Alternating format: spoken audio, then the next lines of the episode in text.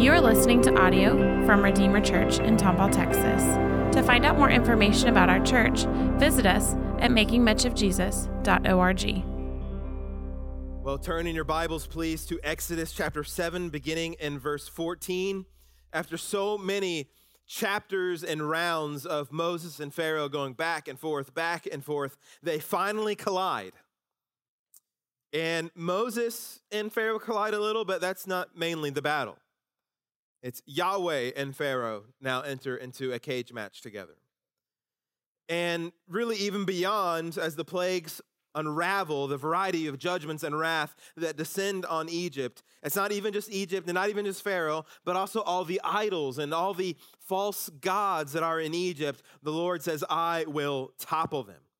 And from beginning to the end of the plagues, we see that there will be blood and frogs and bugs too. So, as we do every week, if you're able, let's stand together for the reading of God's word as these words come to us in the very royal authority of Christ himself. And beginning in verse 14, we read Then the Lord Yahweh said to Moses, Pharaoh's heart is hard. He refuses to let the people go. Go to Pharaoh in the morning when you see him walking out to the water, stand ready to meet him by the banks of the Nile. Take in your hand the staff that turned into a snake. Tell him, Yahweh the Lord, the God of the Hebrews, has sent me to tell you, let my people go, so they may worship me in the wilderness. But so far you have not listened. This is what Yahweh the Lord says. Here is how you will know that I am the Lord. Watch. I am about to strike the water in the Nile with a staff in my hand, and it will turn to blood. The fish in the Nile will die, the river will stink, and the Egyptians will be unable to drink water from it. So the Lord said to Moses, Tell Aaron, take your staff and stretch out your hand over the waters of Egypt, over their rivers, canals, ponds, and all their water reservoirs, and they will become blood. There will be blood throughout the land of Egypt, even in the wooden and stone containers. Moses and Aaron did just as the Lord had commanded. In the sight of Pharaoh and his officials, he raised the staff and struck the water in the Nile, and all the water in the Nile was turned to blood. The fish in the Nile died, and the river smelled so bad the Egyptians could not drink water from it. There was blood throughout the land of Egypt. But the magicians of Egypt did the same thing by their occult practices. So Pharaoh's heart was hard and he would not listen to them as the Lord had said. Pharaoh turned around, went into his palace, and didn't even take this to heart. All the Egyptians dug around the Nile for water to drink because they could not drink the water from the river. Seven days passed after the Lord struck the Nile. Then the Lord said to Moses, Go to Pharaoh and tell him, This is what the Lord Yahweh says Let my people go so they may worship me. But if you refuse to let them go, then I will plague all of your territory with frogs. The Nile will swarm with frogs. They will come up and go into your palace, into your bedroom, and on your bed, into the houses of your officials, and on your people, and into your ovens, your kneading bowls. The frogs will come up on you, your people, and all your officials. Then the Lord Yahweh then said to Moses, Tell Aaron, stretch out your hand with your staff over the rivers, canals, and ponds, and cause the frogs to come up onto the land of Egypt. When Aaron stretched out his hand over the waters of Egypt, the frogs came up and covered the land of Egypt. But the magicians did the same thing by their occult practices and brought frogs up onto the land of Egypt. Pharaoh summoned Moses and Aaron and said, Appeal to Yahweh the Lord to remove the frogs from me and my people. Then I will let the people go. They can sacrifice to the Lord. Moses said to Pharaoh, You may have the honor of choosing. When should I appeal on your behalf? On behalf of you, your officials, and your people, that the frogs may be taken away from you, your houses, and remain only in the Nile. Tomorrow, he answered. Moses replied, As you have said, so that you may know there is no one like Yahweh the Lord. The frogs will go away from your you, away from you, your houses, your officials, and your people. The frogs will only remain in the Nile. After Moses and Aaron went out from Pharaoh, Moses cried out to the Lord for help concerning the frogs that he had brought against Pharaoh. Then the Lord did as Moses said. The frogs in the houses and courtyards and fields died. They piled them in countless heaps. And there was a terrible odor in the land. But when Pharaoh saw there was relief, he hardened his heart and would not listen to them as the Lord had said. Then the Lord said to Moses, Tell Aaron, stretch out your staff and strike the dust of the land, and it will become gnats or lice throughout the land of Egypt. And they did this. Aaron stretched out his hand with his staff and he struck the dust of the land, and gnats were on people and animals. All the dust of the land became gnats throughout the land of Egypt. The magicians tried to produce gnats using their occult practices, but they could not. The gnats remained on people and animals. This is the finger of God, the magician said to Pharaoh. But Pharaoh's heart was hard, and he would not listen to them as the Lord had said. Let's pray together. Holy Father, may we listen to you now. May we realize that we've been freed to worship you in spirit and in truth, that you have let your people go, that there is an empty tomb, there is a risen Lord that leads us in procession. You have set the captives free. So help us now, King Jesus by your Spirit and in your name we pray. Amen. You may be seated. You know, there are two, at least two occasions a year when the shelves at HEB are all out of milk, even almond milk, all out of bread, all out of water. It looks like a zombie movie scene. And the first time it happens is when we get the occasional hard freeze all native Houstonians, we overreact to the hard freeze. We start searching all the apocalyptic verses. Did Jesus say anything about freezes, blood moons? Yeah, earthquakes, sure. Anything about freezes in a humid climate? Nothing. Then we chill out. The second occasion for when the shelves go empty is not an overreaction, it's hurricane season. We are all familiar, if you've been in Houston for a while, with the chaos and catastrophe that a hurricane can bring to a city. Saw it with Harvey the floods and the food shortages and power, the deaths and gasoline shortages. Hurricane Harvey was one of the most chaotic and really catastrophic things I'd ever seen. And I bet if you were here, I'm sure it ranks up there for you too. And what's happening here in Egypt, plague season, is chaos and catastrophe on another level. Pharaoh refuses to let the Israelites go. And God unleashes nothing short of chaos on Egypt. Now, in Egypt, in the spiritual dynamics of Egypt, they believed in something called Ma'at. And this was Pharaoh's job to, to control the Ma'at, the peace, the security, and the normal way of living in Egypt. And the Lord says, I will take that ma'at that you crave so much in Egypt, and I'm going to grind it into dust in my hand. There is no longer any ma'at in Egypt. There is no more peace in Egypt. There is nothing but chaos. As the plagues increase, the pandemonium increases greater and greater. And it stretches all throughout Egypt from the, from the waters to the land and into the air. A complete war that God brings on Israel. And here's why because God attacks our idols. God attacks our idols. Look at verse 16 of chapter 7. So God sends Moses to meet Pharaoh one morning out on the banks of the Nile. Maybe he's bathing. Maybe he's going to make an offering to the God of the Nile. We don't know, but here's what happens. Here's what God tells him. Verse 16 You tell Pharaoh, that Yahweh the Lord, and when you see in verse 16 and all throughout the Old Testament, when the Lord is capitalized that way, it's always Yahweh, his personal name that's first revealed in Exodus. So I'm just kind of saying it every now and then just to remind you what's happening. So Yahweh the Lord, the God of the Hebrews, has sent me to tell you, Pharaoh, let my people go for this reason, so that they may worship me in the wilderness. But so far you have not listened. This is what the Lord says. Here's how you will know that I am the Lord. Watch, I am about to strike the water in the Nile with a staff in my hand, and it will turn to blood. So he tells Moses and Aaron, Go out, take that staff that turned into a snake, and you strike that water, and it will turn to blood. And then raise, before you do that, raise it up all over, all over Egypt. That their canals, their tributaries, their offshoots, their water reservoirs, and even that stone jar in Aunt Tatum's house will be filled with blood.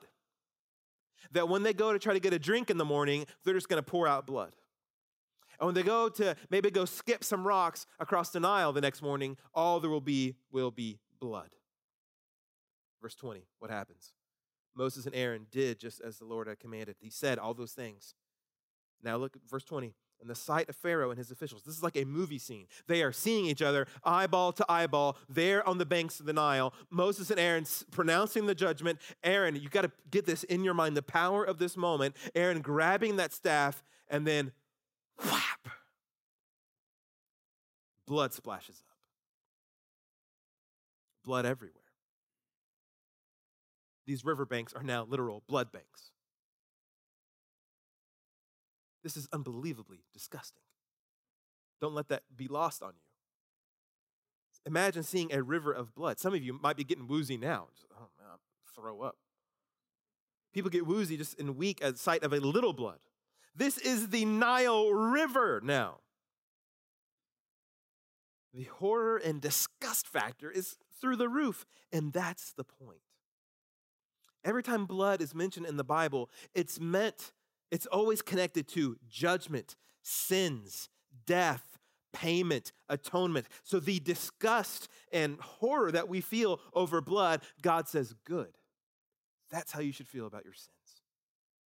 Uncomfortable, disgusted, wanting them to go away. And this brings us back to chapter 1. What does Pharaoh do? He throws these Hebrew boys in the Nile River. He puts blood in the Nile by murdering these boys. And Yahweh says, You want blood in the Nile? I will give you blood in the Nile. I will give you nothing but blood. Pharaoh cannot escape the blood that's on his head. Everywhere he would turn, blood. Everywhere he would go, blood. And what's crazy is that there must have been some places where God didn't change the water. Because what happens? Pharaoh's occult magicians, they're able to do it too. And Pharaoh's like, huh, big deal. And he leaves. But do you notice how silly it is? Why would you change this pure water to blood? Here's why this is dumb. You could have drank that. And instead of removing the blood and turning it all back into water, what do they do? Oh, we can do this. They make things worse by not submitting to God. they make things worse by pretending they're just as powerful as God, too. And friends, the same thing happens in our lives. Instead of submitting to God, humbling ourselves before Him, when we try to show, oh, yeah, I can do stuff too. I can take control of the situation. I can do this on my own. We end up making things worse. Lock it in.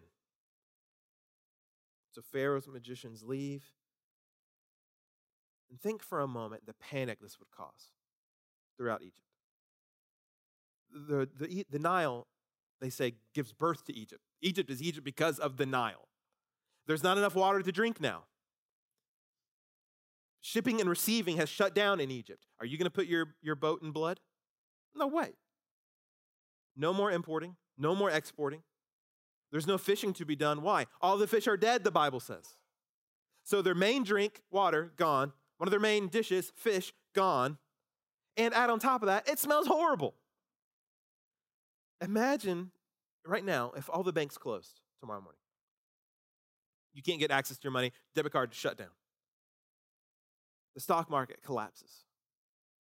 Grocery stores are empty. And now it smells like dead fish everywhere. You know, there are some smells you never forget. The first diaper you change, and dead fish. I'll never forget our first house. It had this nice little lake right there in the middle. Call it a lake. It had like a big pond right in the middle of the neighborhood. Good for running or thinking about going running by or going on walks by. And you, you always had to drive past it. And it was during one of the major droughts we had in the last few years.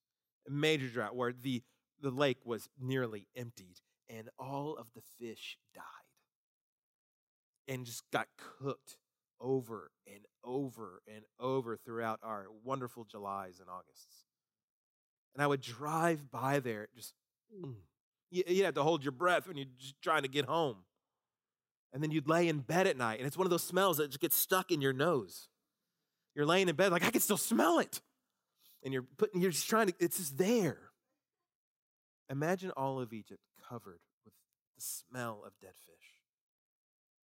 I mean, God has thrown Egypt upside down. Because if you remember a few chapters ago, the Hebrews complained to Moses, You've made us stink to Pharaoh. Now we reek to him. And Yahweh says, You do. I got another smell for He wants blood in the Nile, I'll give him blood. You reek to him, I'll give him something else that reeks. And remember, God's not just like out to get Pharaoh. This is an attack on the idols and false gods of Egypt. That's why he says in 717, here's how you will know that I am the Lord. As he says in 810, so that you will know there is no one like the Lord. When he turns the Nile to blood, what he's doing is God is showing Israel and God is showing all of Egypt that the God of Egypt that's over the Nile, Hapi, has failed. Hapi ain't happy no more. Hapi could not protect the Nile from Yahweh. So the Lord is already showing, I am the Almighty. I'm not like these Egyptian gods and goddesses you have. They have their little job descriptions. No, I am unlimited. I am not a regional God. The Egyptians had a god over the Nile, they had a god over the desert, God over the sun, God over they had gods over all kinds of things. And Yahweh comes in and says, "Guess what? It's just me. There is no one like me. I am not limited. Oh, that's cute. You have a God over the Nile. I'm the God of the universe. And I made all this just by speaking it. And the frogs show the same thing. Look at 8 2. Pharaoh doesn't listen. His heart is hard. 8 2. If you refuse to let them go, then I will plague all your territory with frogs. The Nile will swarm with frogs. They'll come up and go into your palace, your bedroom, your bed, on your houses, your officials, your people, your ovens, your kneading bowls. The frogs will come up on you and your people and your officials. Now, I know you're thinking, what's so bad about frogs? I like frogs. I eat frog legs. This is great. More frog. Well, no, nothing's not that bad about frogs. Uh, unless, you know, I can admit, Nally and I both admit, frogs are kind of sketchy. They're a little shifty. You never know which way they're going to jump. And I remember she was trapped on our porch because there were two frogs just sitting at the front door. She's texting me, come get these frogs, come get these frogs. They're disgusting, but they're harmless. And they're annoying. I remember when it was, it must have been frog mating season because there was this one frog next to our window before we replaced the single pane window with double pane. This frog is just sitting there croaking and croaking and croaking. This guy or gal, whoever, you know, I'm not judging, all, all night long. And finally at 2 a.m., it's like, I am ready to crush this frog. I gotta sleep. So I go out there in my PJs, my flashlight. I'm either gonna catch this frog and crush it or just throw it over my neighbor's back, over my neighbor's fence because I gotta go to sleep. Maybe you have your own frog testimony too. I can take that irritant and blow that up by a million. Frogs everywhere.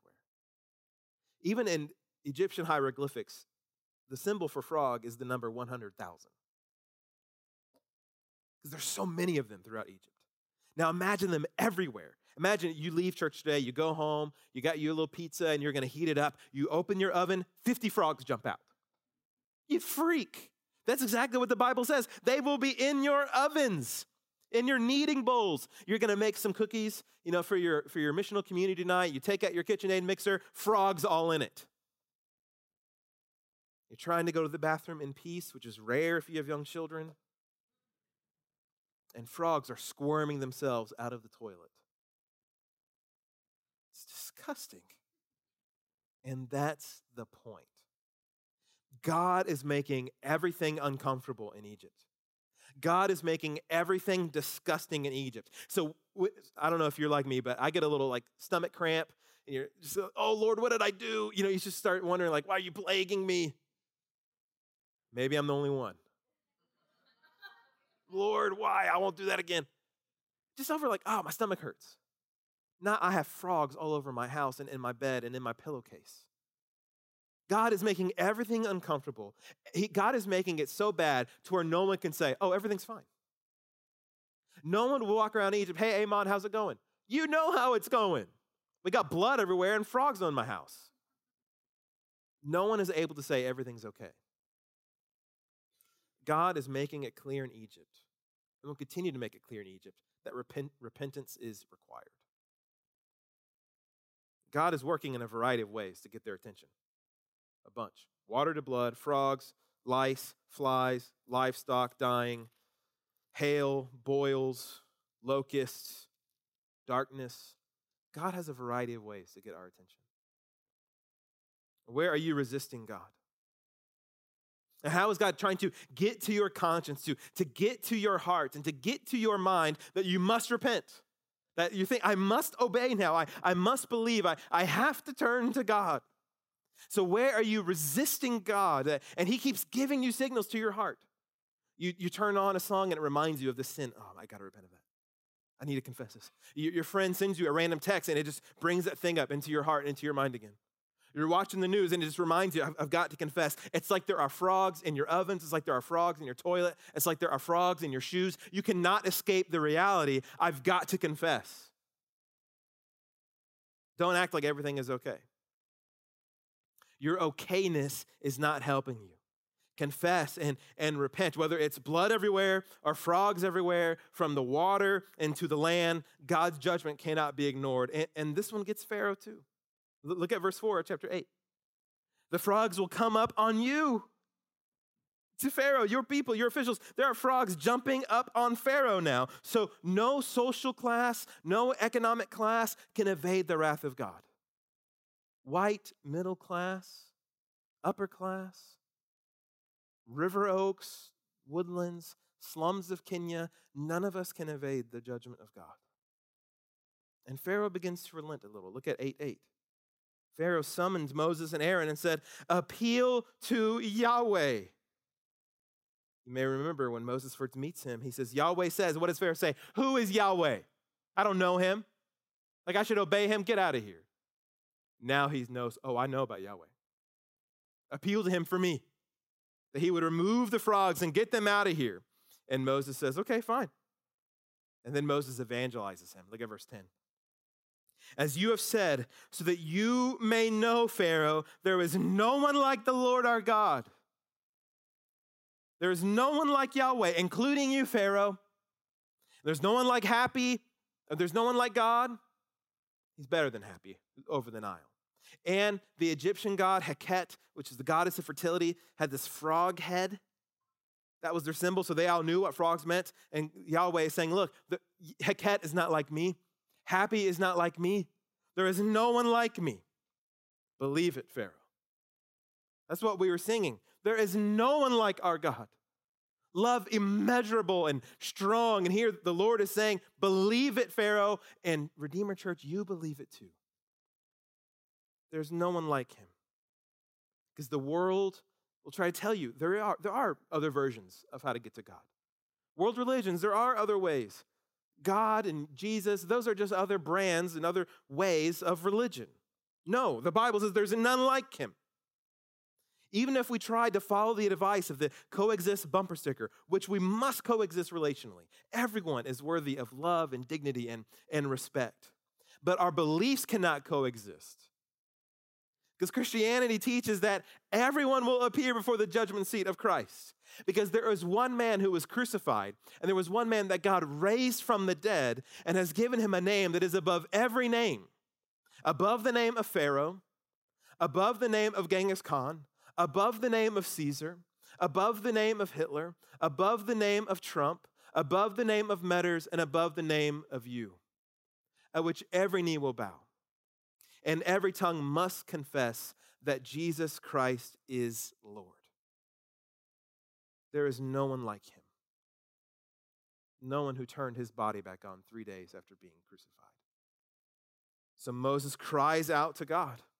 So you'll know this. I'll get rid of the frogs. And the frogs stop pestering the people. But how? What happens to them? Verse 13. The Lord did, chapter 8, verse 13. The Lord did as Moses had said. The frogs in the houses and courtyards and fields died. Whoops. Should have said, Can he get them to go back? They piled them in countless heaps. And there was a terrible odor in the land. Yippee. But when Pharaoh saw there was relief, he hardened his heart. He didn't believe. And same with the gnats. It could also be translated lice or mosquitoes.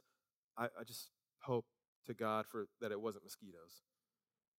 They would, have, they would not have needed all the others. It would have been mosquitoes, so maybe can imagine if it was mosquitoes. But I think it is lice because flying things are next. So it goes from water, Nile to blood. It goes kind of halfway water, land, frogs, and then we're going to land. And it says in chapter 8 that Aaron strikes the dust and it all turns into gnats or lice, showing that Set, the God of the desert, no power over Yahweh. Yahweh controls the Nile, not Yahweh controls the frogs. Yahweh controls the desert. He is showing them your idols are nothing. And listen, beloved, this is a message for us too, right now. Because how many idols do we have in our own lives? Things we look to for comfort, things that we try to manipulate to have a sense of control, things that we look to to give us a sense of peace or, to, or for power or to provide for us instead of God. See, God is not only concerned about the idols in Egypt, but the idols in this room that we've all smuggled in. Ones in our hearts where, where we think life only has meaning and I only am happy and I only have worth if I can have this, or if I can do this, or, or if I achieve this, if I experience this, if I own this, if I have this kind of house, if I have this kind of car. I don't care how much debt it takes, as long as I can have this. I only have worth if I'm loved in this way. I only have worth if I weigh this certain amount. I only have worth and value if I have this kind of friend or I have that kind of friend or if I make this much money or have this much in savings. I mean, on and on and on. We all have idols. See, our idols is just, are just as real. Idols really are just misplaced worship. We either worship the Lord or we worship an idol. And idols are really also just misplaced dependence. We either dependent on the Lord or we are dependent on an idol. And our idols that we smuggle in to places like this are even more dangerous because they're culturally accepted. If somebody came in wearing a Hapi Nile god necklace, be like, hey, can we talk? Somebody comes in with a lot of ambition and a lot of drive and and a lot of greed disguises those things, we just say, oh man, what a hard worker. An idol is when we take a good thing and we turn it into a God thing, an ultimate thing. Like the Nile is good, God made it, but you turn it into a God, idolatry. Frogs, good. Turn them into an idol, bad. The desert, fine. Turn into an idol, bad. Wealth is good. Find your worth in your balance, it's bad. Romance, it's amazing. But pursue it at all costs. Rejecting God's commands, throw them to the side, idolatry. That's exactly what the Apostle Paul tells us in Colossians 3. For you died, Christian, and your life is hidden with Christ in God. And when Christ, who is your life, appears, then you will also appear with him in glory. Since those things are true about you, if you are in Christ, therefore, put to death what belongs to your earthly nature. What, Paul? Sexual immorality, impurity, lust, evil desire, and greed, which is idolatry. Paul says these are all idols. It's not just Set, it's not just Hapi. It's not just Heket, it's not just Ra, it's not just Buddha. It's impurity, it's lust, second glances, anger. So, what idols is the Lord plaguing in your life? That He just keeps putting His finger on and saying, See, I told you, there's no one like me. No one can fulfill you and satisfy you and comfort you the way I can. Why do you keep looking to the bottle?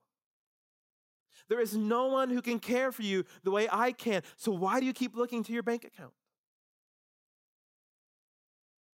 You must know, beloved. Jesus already defeated your idols. And you don't have to pay homage to them anymore. He has set you free. You don't have to find life or meaning and purpose in those things anymore. Because what does Paul say?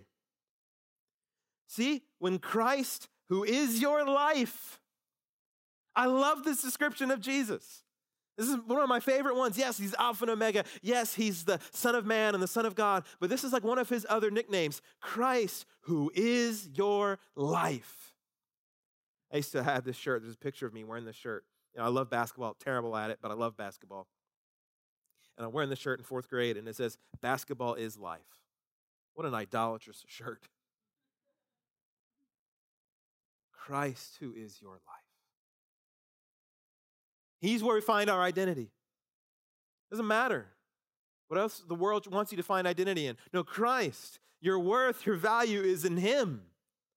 And this is countercultural because take the Nile away from the Egyptians, what happens? They're devastated. Take Jerusalem away from the early Christians, so what? Christ is my. Take away popularity from American Christians in politics and in the West, so what? Christ is my life. I lose my job, health. Christ is my life. I remember sharing the gospel with this nice, kind of hippie guy down in Houston at a coffee shop, at Catalina Coffee. And I see him studying Buddhism, and I've got a stack of books with me. I think I'm studying for a sermon. And I begin, we begin to talk and talk about the simplicity of life and, and the afterlife and what's happening. And, and he asked me, if you couldn't read books anymore, would you still be happy? I got this stack of books. I said, totally. Audiobooks have come a long way. I mean, they're great. You can totally do all kinds. He says, okay, fine, fine. Do you like being a pastor? Yeah, it's great most of the time. It's got its ups and downs, just like anything else we do on earth. Okay, we'll take that away. You can't be a pastor anymore. You still happy? Absolutely. How? You, you went to school for this, you study for this, you give so much of your time to this. This is like your whole life. No, I'd still be happy. How? I have Jesus. Okay, take him away, said Brad, you can't. Because he says, I am in the Father's hand. And he has me in his hand, and no one can snatch me out of his hand. And it is the will of the Father that Jesus would lift me up on the last day and present him to himself. You cannot take him away because Christ is my life. Is Christ your life? I know that Christ is your Sunday. That's not what Paul says. Christ, who is your Sunday. No, Christ, who is your life. That everything is revolved around Him being your Lord, you following Him, you enjoying Him, you being loved by Him. And do you notice that what one of Pharaoh's magicians says after just the third plague happens? It's in 819. This is the finger of God, the magician said to Pharaoh. This is something divine and dynamic at work here, and we can't stop it. This is bigger than us. This is the finger of God. Remember what the Lord said? He's going to let you go when I stretch out my hand. This is just his finger. It is getting closer to us. We're just seeing his index finger coming. More is on the way. Pharaoh's heart was hard. He would not listen, as the Lord had said. Jesus captures this exact same thing when he tells a group of skeptics who, who won't believe who he really is. As he's casting out demons, like, oh, he's casting out demons because he, he's in a cahoots with Satan. They're kind of doing like this robbing Peter to pay Paul kind of thing. Jesus really isn't who he says he is. And listen to what Jesus says in Luke 11 20. If I drive out demons by the finger of God, then the kingdom of God has come upon you. Jesus says, I have power to defeat the demonic powers with my pointer finger. The kingdom of God is here. He defeats the demonic powers with hardly any force having to be flexed because there is none like him. He defeats the idols in Egypt and he defeats the idols in our heart by his death on the cross, by those hands, by those fingers, by those feet, by those toes being nailed to a cross, and by blood that's better than the blood of the Nile, by him being strike, him being hit by the wrath of God. And he shows us that we are freed to worship him. This is the theme over and over. Let my people go so they may worship me. Let my people go so they may worship me. Let my people go so they may worship me. Who do you worship?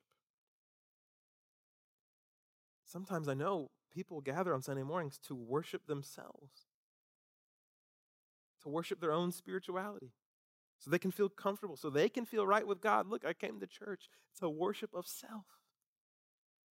But if you know you've been freed from your sins by the cross and tomb of Christ, you gather to worship Him.